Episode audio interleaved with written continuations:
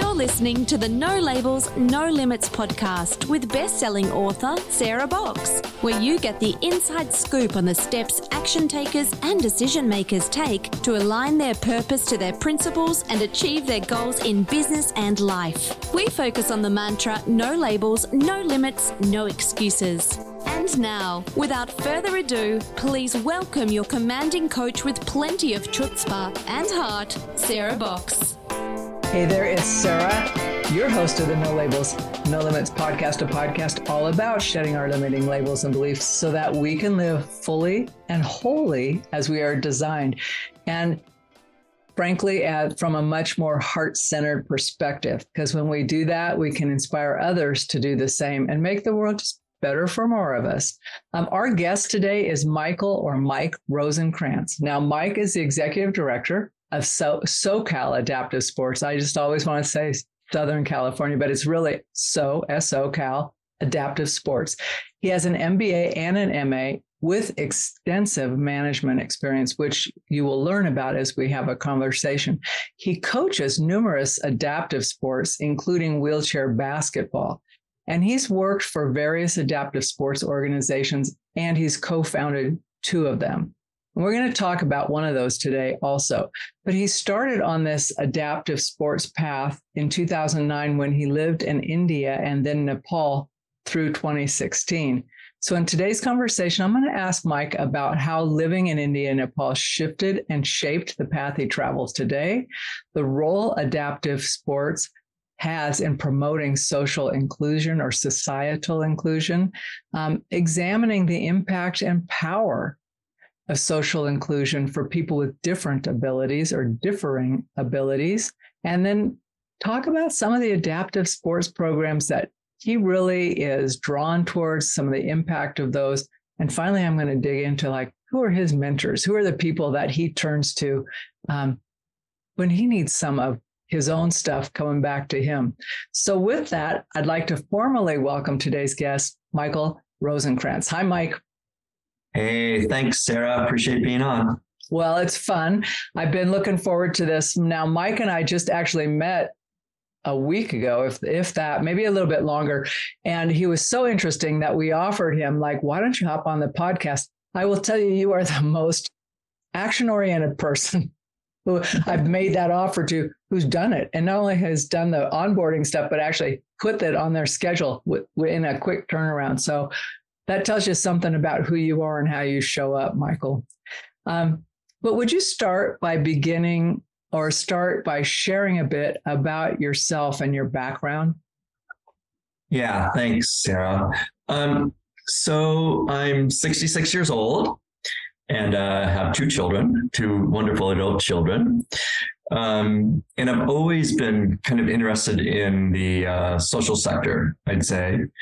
Um, you know, when I was 17 or younger, wanted to go in the Peace Corps, become a dentist uh, in school and save the world, but got C minuses in chemistry. So that quickly abated to a political science major and as an undergrad. For all you dentists, hopeful dentists, if it doesn't work out, poli sci.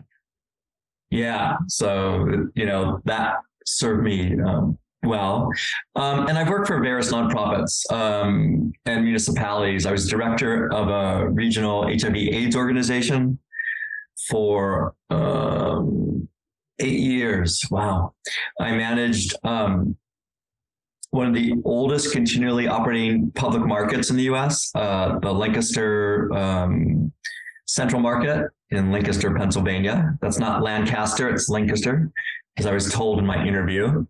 Um, but that didn't last long, unfortunately. And I, um, you know, it opened up an opportunity to go overseas and something I'd wanted to do since, you know, very young.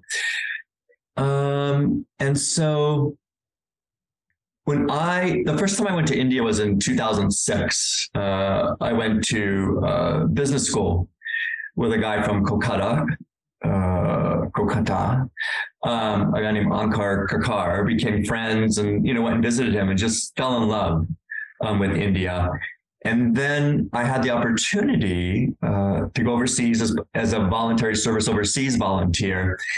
And I had choices between going to um, Nigeria and, I, and working with a countrywide visual impairment organization or India. And I, I chose India because, uh, you know, I just felt this draw. And I was placed with the Indian government, uh, the Ministry of Social Justice and Empowerment, uh, the government of India. Um, it was an autonomous body called National Trust. And they worked with 900 NGOs or nonprofits throughout the country. And it sounded great because one of the things I wanted to do was um, travel. And this job in this position, I would be doing all kinds of workshops, capacity building workshops, like fundraising and marketing and all other kinds of stuff. And I thought, great, I'm going to do this. Um, and while I was in India, so I, I lived with a, a, joint family. You know, there were the grandparents, there's three children, and then their children. So I had my own floor. It was big enough to I could play basketball in there, which was really cool.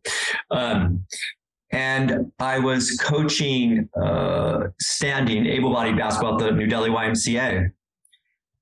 And after a couple of years, came home for a visit and met these guys from wheelchair athletes worldwide. And their mission is to bring sports wheelchairs and do clinics, uh, wheelchair basketball. And I said, I live in India. Why don't you guys come and do your first clinic there? And they did. And so that got me started on the adaptive sports path, which was great because I love sports and um, and it was interesting. The NBA was just coming into India at that time too, so you know made some connections there. It was just it was great. So after India, um, 2012 uh, came home in February. My assignment ended. Wanted to go back to India. Couldn't get a visa because of whatever. Uh, but I had an opportunity to go to Nepal so I went in it's either June or July, and I ended up spending four years in Nepal doing various assignments. I mean, a whole bunch of different stuff, not focused on people with disability, but you know, I made connections, of course, before I went to before I went to Nepal. I made connections, and um, you know, started building wheelchair basketball in Nepal. So I do that on my weekends, uh, and that was great. And then came back to the U.S. in 2016 and was able to coach, be an assistant coach at the University of Arizona with the women's wheelchair basketball team. Because one of the guys from Wheelchair Athletes uh, Worldwide, Pete Hughes, he um, was the wheelchair basketball coach for women at University of Arizona. He's now the athletic director for adapted sports, which is great.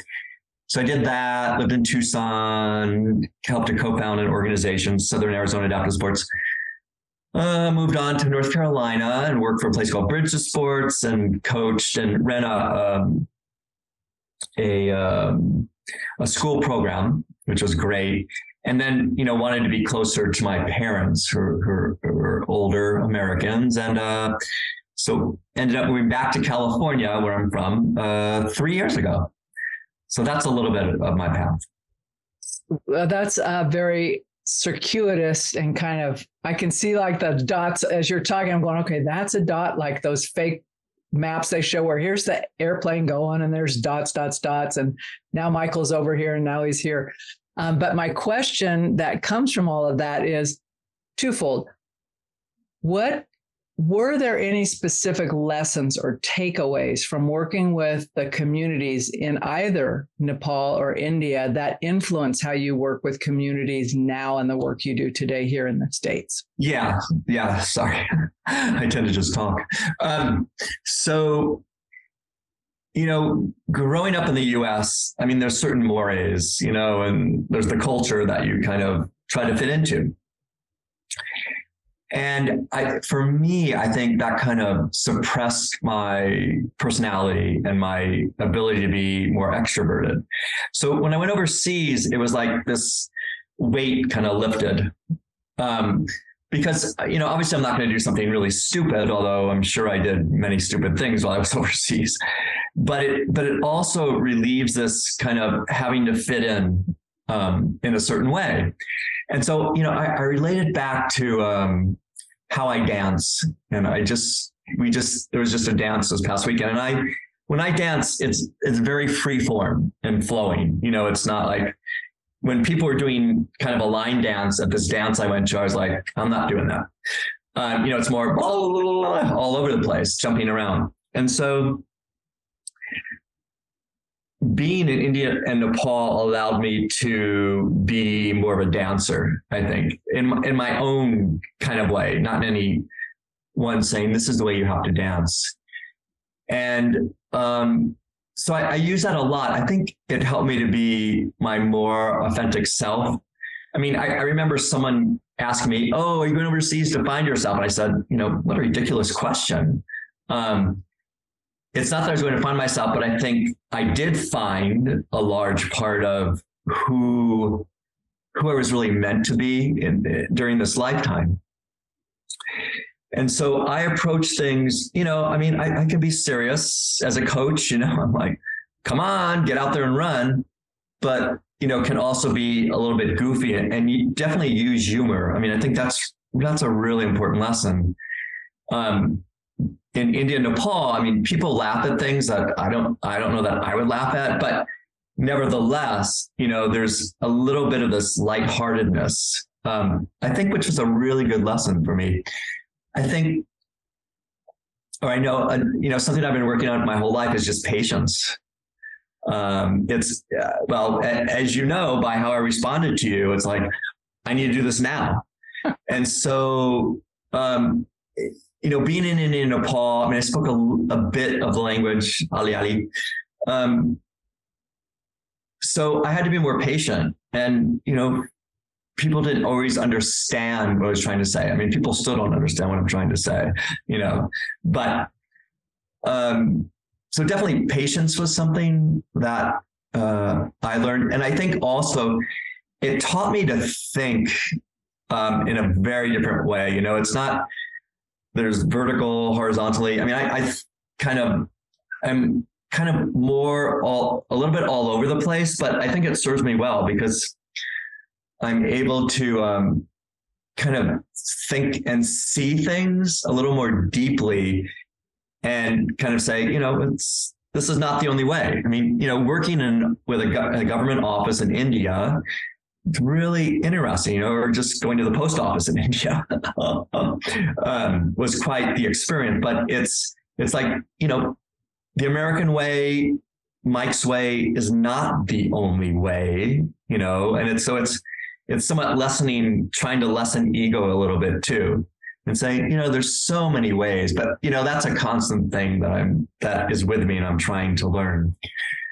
So so many different lessons, and you know, a lot of the people that we work with, that I work with, are people with you know developmental or intellectual disability.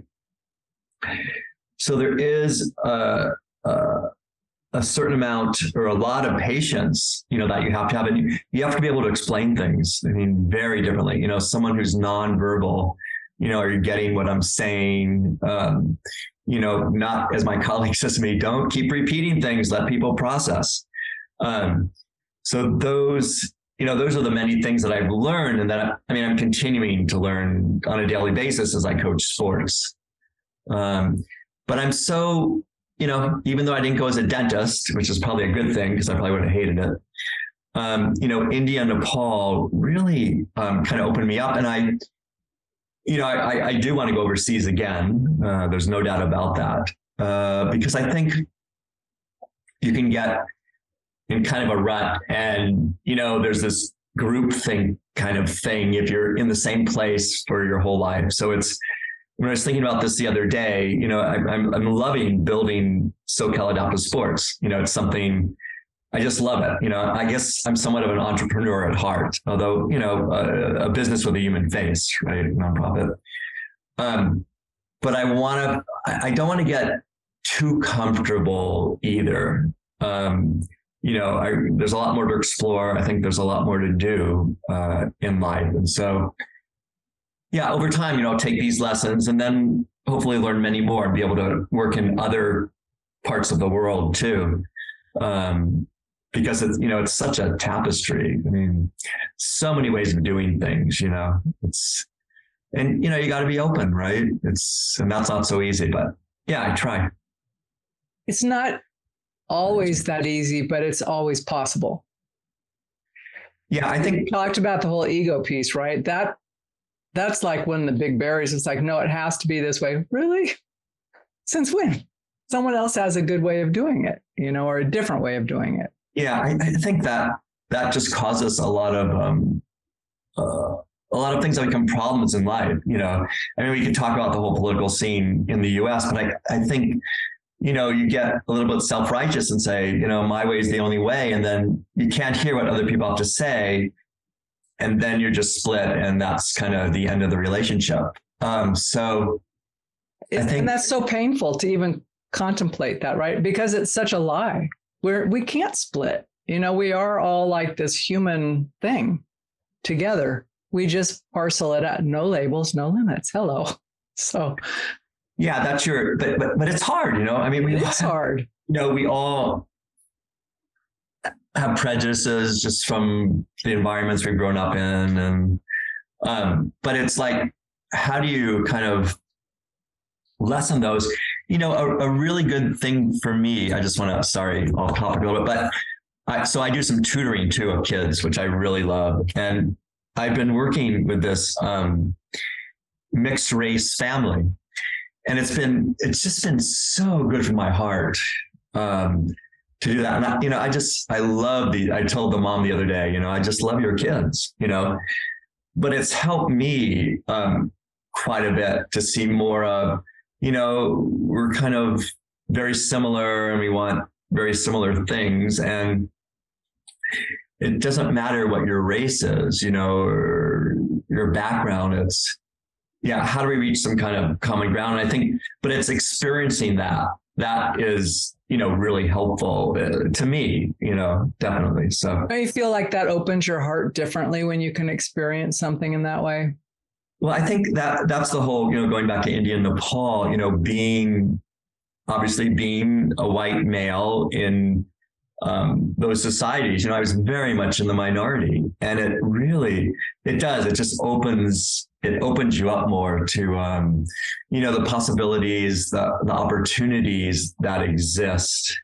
Um, and it doesn't matter, you know, what you look like or what your ability level is or anything like that. It's more, you know, how do we find some common ground so that we can engage and, you know, have a relationship. So so I want to talk, if you would, for a few minutes about the organization you started in Southern California, because um, you're fairly young.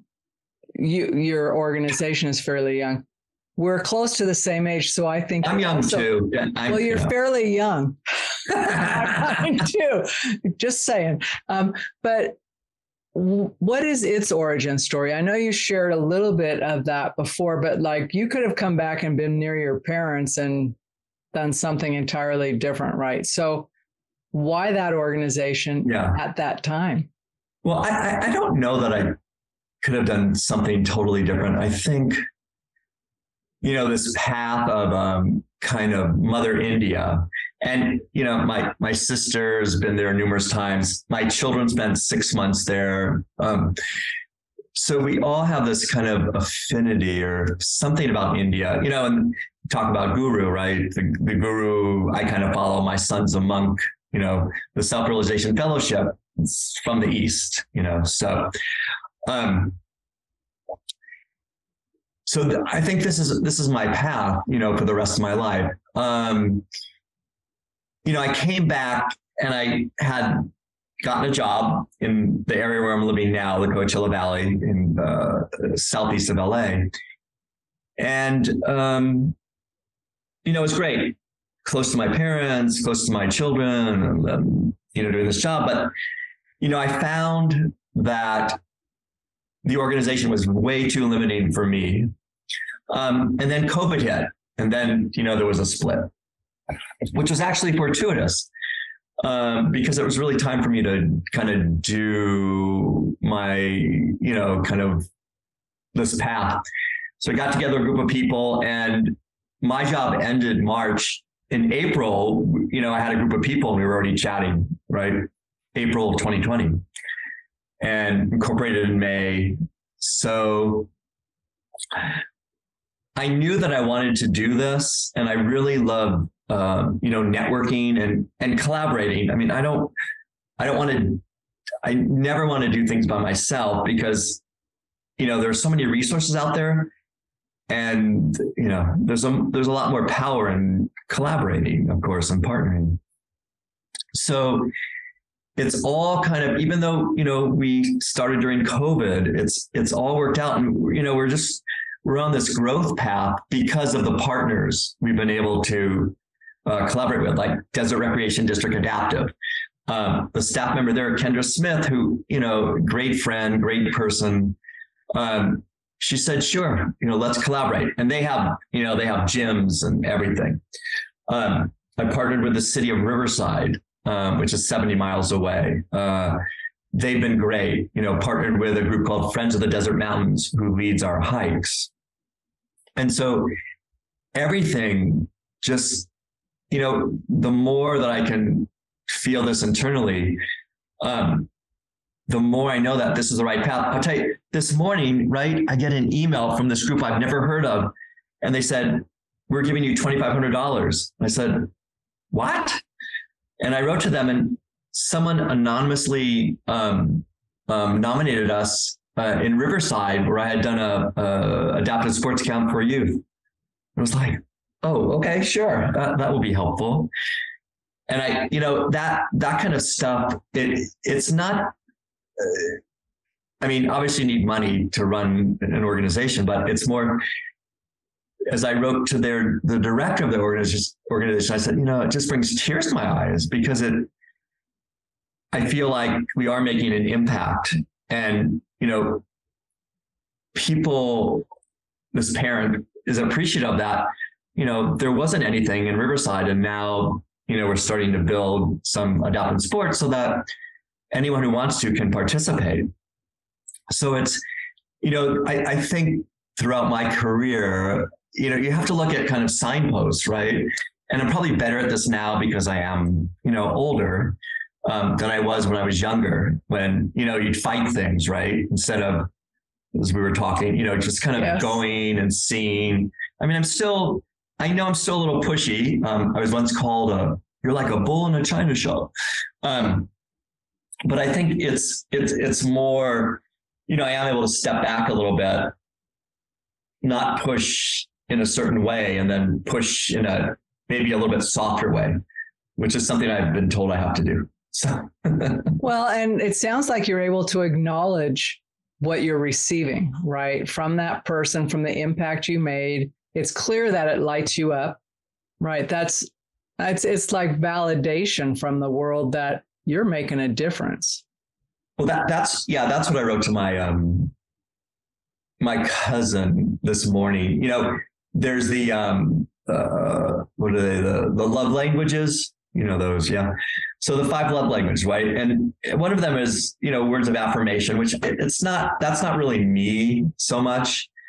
But um, you know, in this case, it did feel very reaffirming uh, that we're, you know, that we're on the right path and that people are appreciating it, um, which, you know, that's important. You know, you, you don't know in life, right? Like, are you doing the right thing? Should you do this? Should you do that? And then, you know, this anonymous person says, Hey, you're, you're doing the right thing. It's like, okay, we're doing the right thing. I think it's helpful also because it's an opportunity for you to say, yep, that's the right direction at this time for that location. And a year from now, someone may say, we need that plus this. You never know, you know, but just to be open to that, like you said, the signposts along the way, so you can hear and listen, adapt, see what fits for you as an organization and for the people that you're serving. Yeah. Yeah. With, yeah. Some, with some humility built in. Well, but I do. Absolutely. I wanna, Absolutely. You know, it's not, I, I mean, I, I really try to go this philosophy of, you know, it's, it's not about me, right? It's about others and what we can do to create more opportunities. And in my case, for adaptive sports and other things, you know, it's, I think as you lessen, it's, it's about me and I have to get this car, I have to get this house and all that, you know, I think your life opens up more and it, it, opens up more as I, you know, I said to my son, I, I just feel like there's more of this spiritual kind of opening up too, you know. I always think like it's I'm not doing this work for yeah, I'm not doing this work for me. You know, it's there's something else that's kind of guiding me. Um so I, you know, I try to live my life that way. And some of the times I do, and sometimes I don't, of course. So and so here we are in the human condition, right? Sometimes better than others. Um, let's talk a little bit about the role of adaptive sports in in promoting societal inclusion and social justice. Um, and I'm going to stop at that. I mean, what? Yeah. Talk a little so bit I, about that. You know, so my feeling is, you know, there are the UN development goals, and goal 10 is about, um, you know, equity and inclusion. I mean, in countries, across countries. And so I, I kind of feel like there's a connection to that. Um, you know, play equity. Um, LA 84 Foundation talks about play equity. You know, it's it's a very much a social justice issue, is the way I see it. So it's you know the sports is used as kind of the vehicle, right, to create you know more of an inclusive society, because if we in the able-bodied world um, can see the barriers that we've put up and can start lessening those barriers or eliminating those barriers, then you know more people with a variety of abilities can can participate. And you know, it's sometimes it's really simple things. You know, I work we work with a few people with visual impairment, and you know why so you know why is that barrier right there on the sidewalk right i mean you see it a lot more in india and nepal although they're they're making strides too india more than nepal but um so how do we again how do we see things differently so that you know we can say hey you know, there's a barrier there. How do we eliminate that? You know, one of the things I do, which is weird, but whatever, um, you know, I go into handicapped bathrooms and I look at them and go, huh, you know, this is not really, and handicapped is not a great word, but, you know, this bathroom is not overly accessible. I mean, I, I did that a lot in India and Nepal, and it was just a horror show. Um, but I think it's really important that we all kind of you know, again, going with this kind of visual impairment analogy, I mean, we all have blinders on, you know, or whatever. And it's like, how do we open these up so that, you know, we can kind of see or feel or touch what other people I'm kind of feeling? I think, well, I know that working with people with a variety of abilities, um, has opened me up more. I mean, there's still a whole lot more, you know, that I that I don't see or feel, but it certainly has opened me up a lot more. You know, and it, and it you know, it, it really it pisses me off when people park in the handicap parking spaces and you know I mean, I won't describe the incident that happened to me in North Carolina, but you know, it was like, get out of here. You don't need to be here.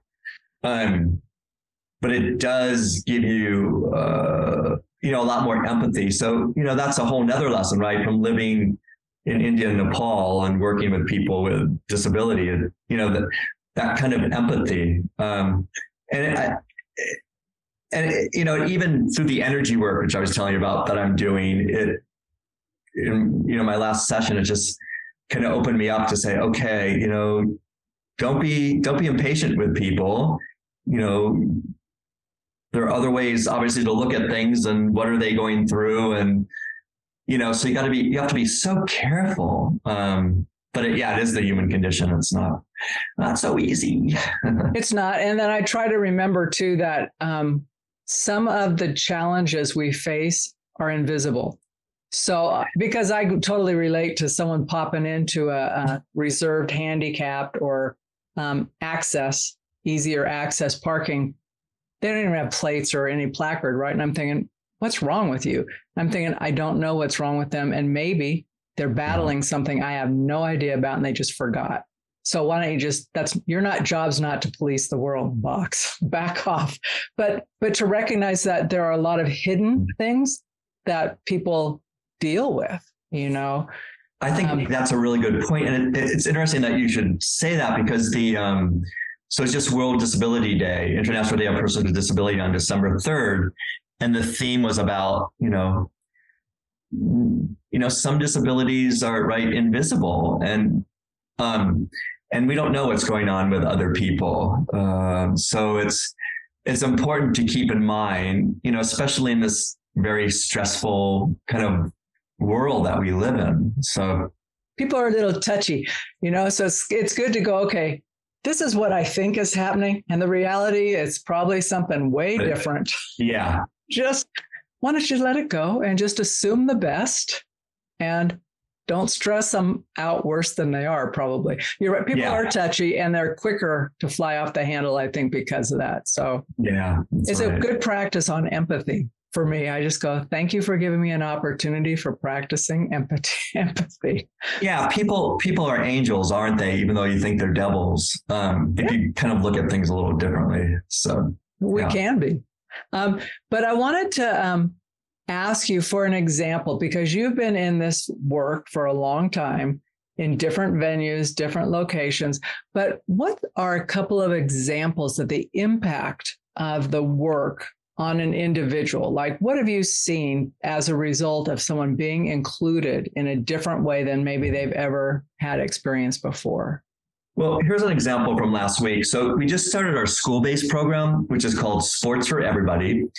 And essentially we go into schools and you know we let students play try a number of different adaptive sports so we put all students, you know, in a we put all students in a um, a sports chair, um, or they're playing sitting volleyball, or they're playing boccia, which is the Paralympic kind of equivalent of bocce.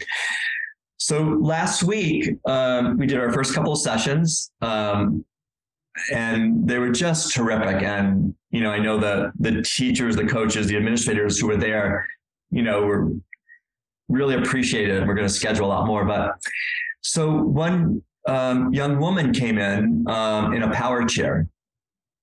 And um, it was her birthday. So we sang happy birthday to her. And then when we divided the students up into groups to participate in these different activities, which I just described, I said to her, Do you want to play? And she said, No. I was like, this is why we're doing this. So, you know, by the end of the two hours, she participated for two hours, she was in a sport wheelchair. I said to her, You want to play sharks and minnows? She said yes. And I was pushing her, and she had this biggest smile on her face, right? So that's, you know, that's a two hour day. You have, you see the smiles are a great example. You know, this child's included with able bodied people with, you know, disability too. Um, you know, longer term though, uh, go back to my North Carolina experience. Um, yes, here's another really fun story. Um, so when I was in North Carolina, I used to go to the spina bifida clinics at um, University of North Carolina and Duke. And one day when I was at UNC, you know, a little girl walked, came, not walked in, but she was in a wheelchair with her mom. And I said, Hey, you want to play sports? And her mom said, she doesn't play sports. She can't even catch a ball. She has some vision stuff too. I said, just come out and try it. You know, that's I say to people, just come out try it once. Um, didn't hear from her. You know, called her mom on the phone and said, "Come on, just just bring her out to our wheelchair basketball practice." The child came out, um, and just started crying. You know, in the gym. And I said to one of the other athletes, you know, go take this girl and push her around the gym. And they did. And by the end of the day, end of the practice, I said, Hey, you're going to come back? She said, Yes. And she's so this was um, four years ago, I guess. So I've looked at pictures on Facebook and she's, you know, she's part of this wheelchair basketball team, right? Um, you know, an, another child I know in North Carolina who started playing and they used to drive two and a half hours to get to practice. Um, so her grandmother told me, you know, her grades, you know, her attention um, really improved. Her math was, um, you know, getting much better. So, you know, for me, I played sports all my life, and sports are a way to learn life lessons, you know, whether it's teamwork, whether it's leadership. it's the same for anyone. Um, and if you don't have the opportunity to participate, then you're not learning those life lessons. You know, you're kind of sitting on the sidelines and the field is not level. So, you know, by leveling the playing field, removing barriers, allowing oppor- or creating, allowing opportunities to participate.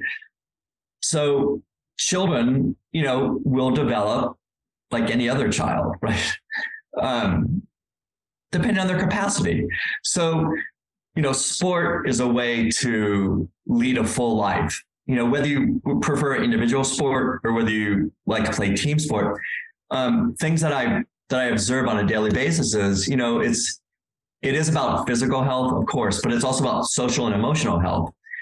And so, you know, I'm often telling the athletes, this is not the time to hug and have a love fest. It's time to play basketball. Let's go. you know, um, but it's but it's all part of it, right? Um, one of our uh, or actually three of the athletes we're working with now, you know, they're going to college. One young woman, um, you know, she's at UCLA in a two-year program, a young woman with um, intellectual disability, and you know, I, I mean, I can see through some of the things that she's done with us, like so we do a special trip to a place called Pathfinder Ranch, and one of the activities is to climb a rock wall. Well, this young woman came with us, and you know, I'm not climbing to the top. She climbed all the way to the top, and her mother said to me, "I, I can't believe she's done this." Right?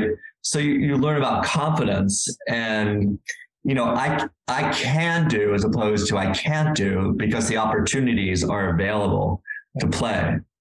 So it's you know, everyone wants everyone wants to participate um, in the wonderful things that society has to offer, and you know, we're doing such a disservice by not offering a full array of activities for everyone, no matter what their ability or who they are, you know, what their what their beliefs are.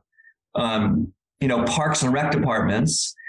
I mean, you can drive a few miles and go play sports, but they don't all have adapted sports. So one of the things that we've been doing is working with different municipalities um, to start programs. And you know, it's it's working. It's slow. This is you have to be very persistent in this work.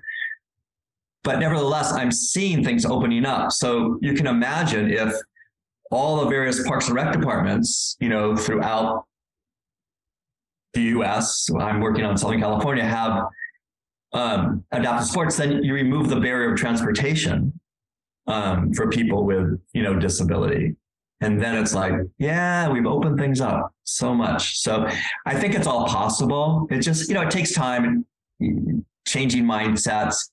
You know, saying people with disability, you know, they just want to play like everyone else, and you don't have to treat people differently. You know, maybe a little more kinder, maybe a little more empathy, but you know, offer the activities so that everyone can play. Mike, it begs the question for me. We talk about how it impacts the athlete themselves, but I'm wondering about their teammates who do not ha- participate with those same kinds of adaptive challenges or abilities. How do they change?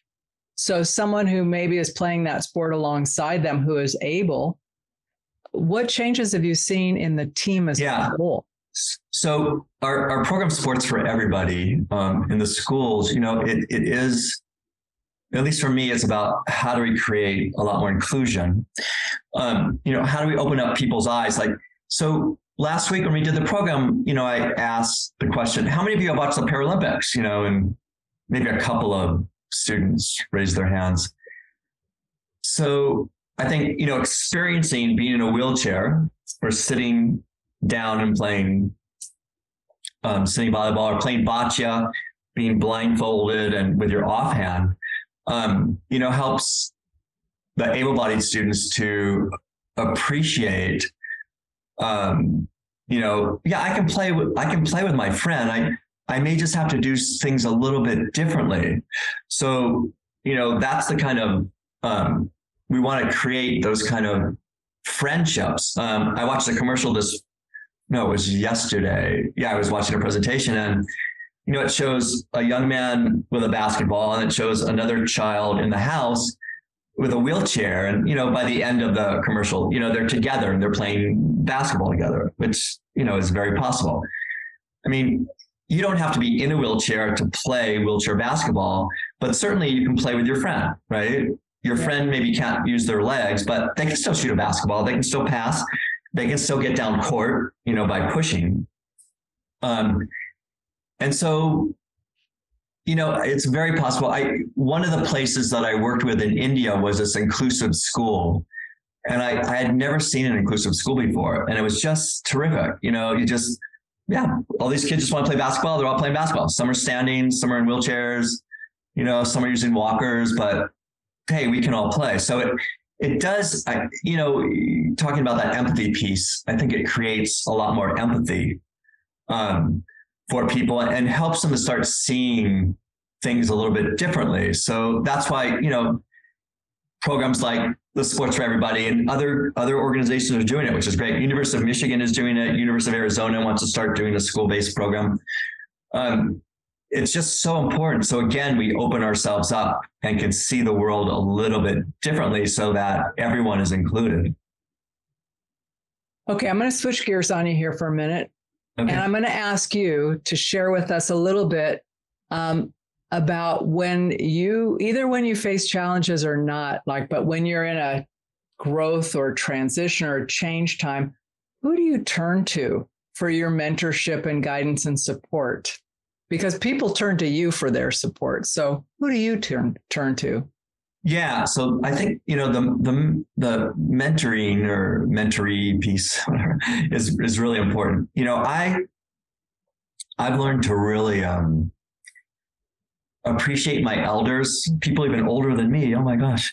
Um, you know, I have my dad's 93, um, and I really, um, you know, we don't always agree, right? And but I, I just appreciate how he's lived his life.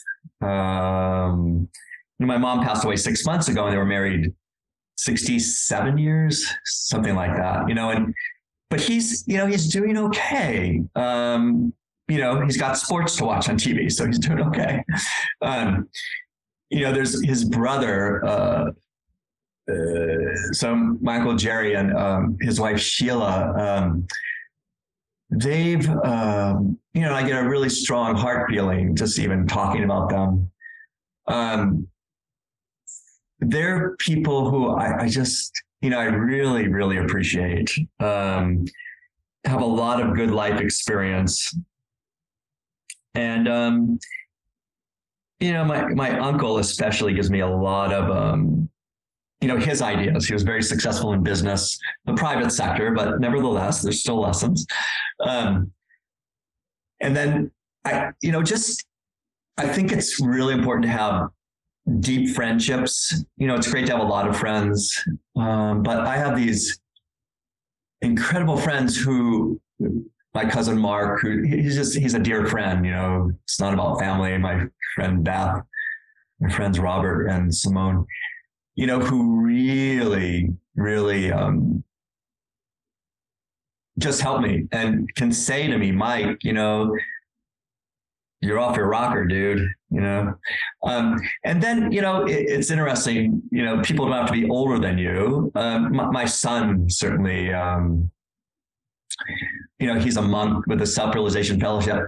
I mean, he's just a wise soul. And, you know, he'll edit my what I write and and he just he has this ability to think about things um, quite differently because I guess because of the life uh, you know he's leading, and so it's really really helpful. Um, but I, I, you know I, I try to hear. I'm trying harder to hear what people say to me um, you know, and of course, you know, the athletes that I work with, I mean, if you really, if I really sit, not sit, but, you know, be on the court with them and listen, you know, there's a lot of wise things um, that they say. And, you know, many times they just crack me up, but, um, it's, it's really, it's just, yeah, I mean, it's, I think it's just about listening you know, to others. And, you know, I find other stories so fascinating. I mean, all of us have a story, no matter who we are, right? Um, so I read the New York Times, my news, sorry. Um, but, you know, I, when they highlight someone who has passed away, I'll, I'll read the story and go, oh my God, you know, I've never heard of this person and they just did so much with their lives. But it's, it's more about, you know, we, everyone has a story, you know, no matter who you are. And so if you're willing to take time to listen, you can learn. And I think that helps in me, right? And I mean that that definitely helps me. So it's it's funny, you know, you can think of people as mentors, but I think anyone can be a mentor, um, you know, to you if if you're listen, if you listen, right? If you if you hear what they're saying. Those are wise words, my friend. Wise words.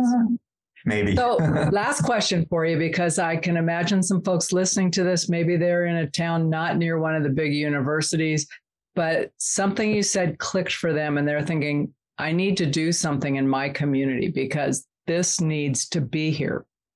What would you suggest for them? Like, should they come to you? Are there resources? Or what's the first step you might help them be, or encourage them to take? Or yeah, people are after? people are more than welcome to contact me, and I'll you know I know people throughout the country, you know, throughout, in other countries too, but in this country, so adaptive sports it's it is a growing field.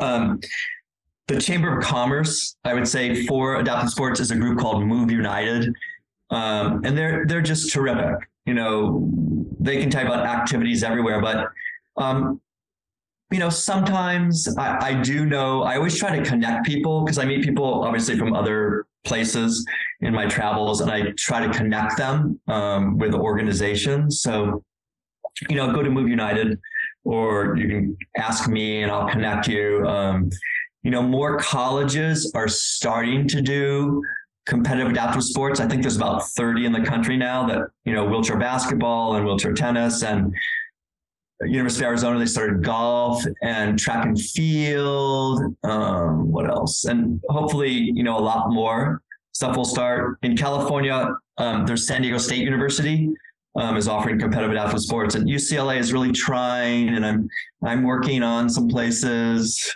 hoping to get them going. But yeah, feel free to come to me. I'm, I'm more than happy to help connect you um, with people. So, it, you know, it's SoCalAdaptiveSports.org or Mike at SoCalAdaptiveSports.org. So um, either way, you can find us. We're on Facebook too. And yeah, please, I, I you know, it's, we just want to create a lot more opportunities and um, create, you know, do our little piece in creating more inclusion. Um, yeah. I just want to say one other thing. So I had um, read this great thing once, and the person I can't remember who it was was saying, you know, we all think we're doing such really big things, right? But we're like grains of sand, of course, in this whole big universe.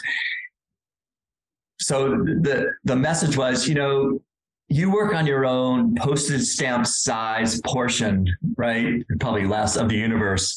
And that's okay. You know, just do that. So I'm working on my postage stamp size portion of whatever it is. Fair enough. That's true. But if enough of our, uh, enough of us are working on our own postage size stamps, it starts to have an expanding impact. And it is. It it definitely is. But you know, you don't need to save the world, right? You can do your thing in your community and hook up with other people in your community who are doing positive things. That's right. It grows. It, it grows. Grow. And that good energy and positive output just fuels itself as well. So, Mike, I want to thank you for being a guest on the No Labels, No Limits podcast. Um, I was so glad to have met you and super excited that you were so quick on the draw.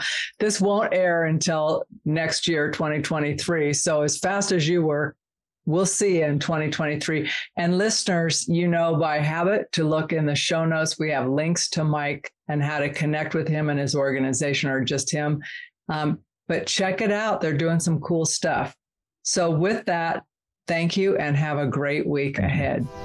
You've been listening to the No Labels, No Limits podcast with best selling author, change agent, and strategic vision coach, Sarah Box. You can grab the show notes and find out how to work with Sarah at sarahbox.com forward slash no labels, no limits podcast. We'd love this podcast to reach as many people as possible. So please remember to rate, leave a five star review, and share the podcast with someone you think would get value from this conversation. Until next time, keep taking those daily action steps to align your purpose to your principles and achieve your goals in business and life.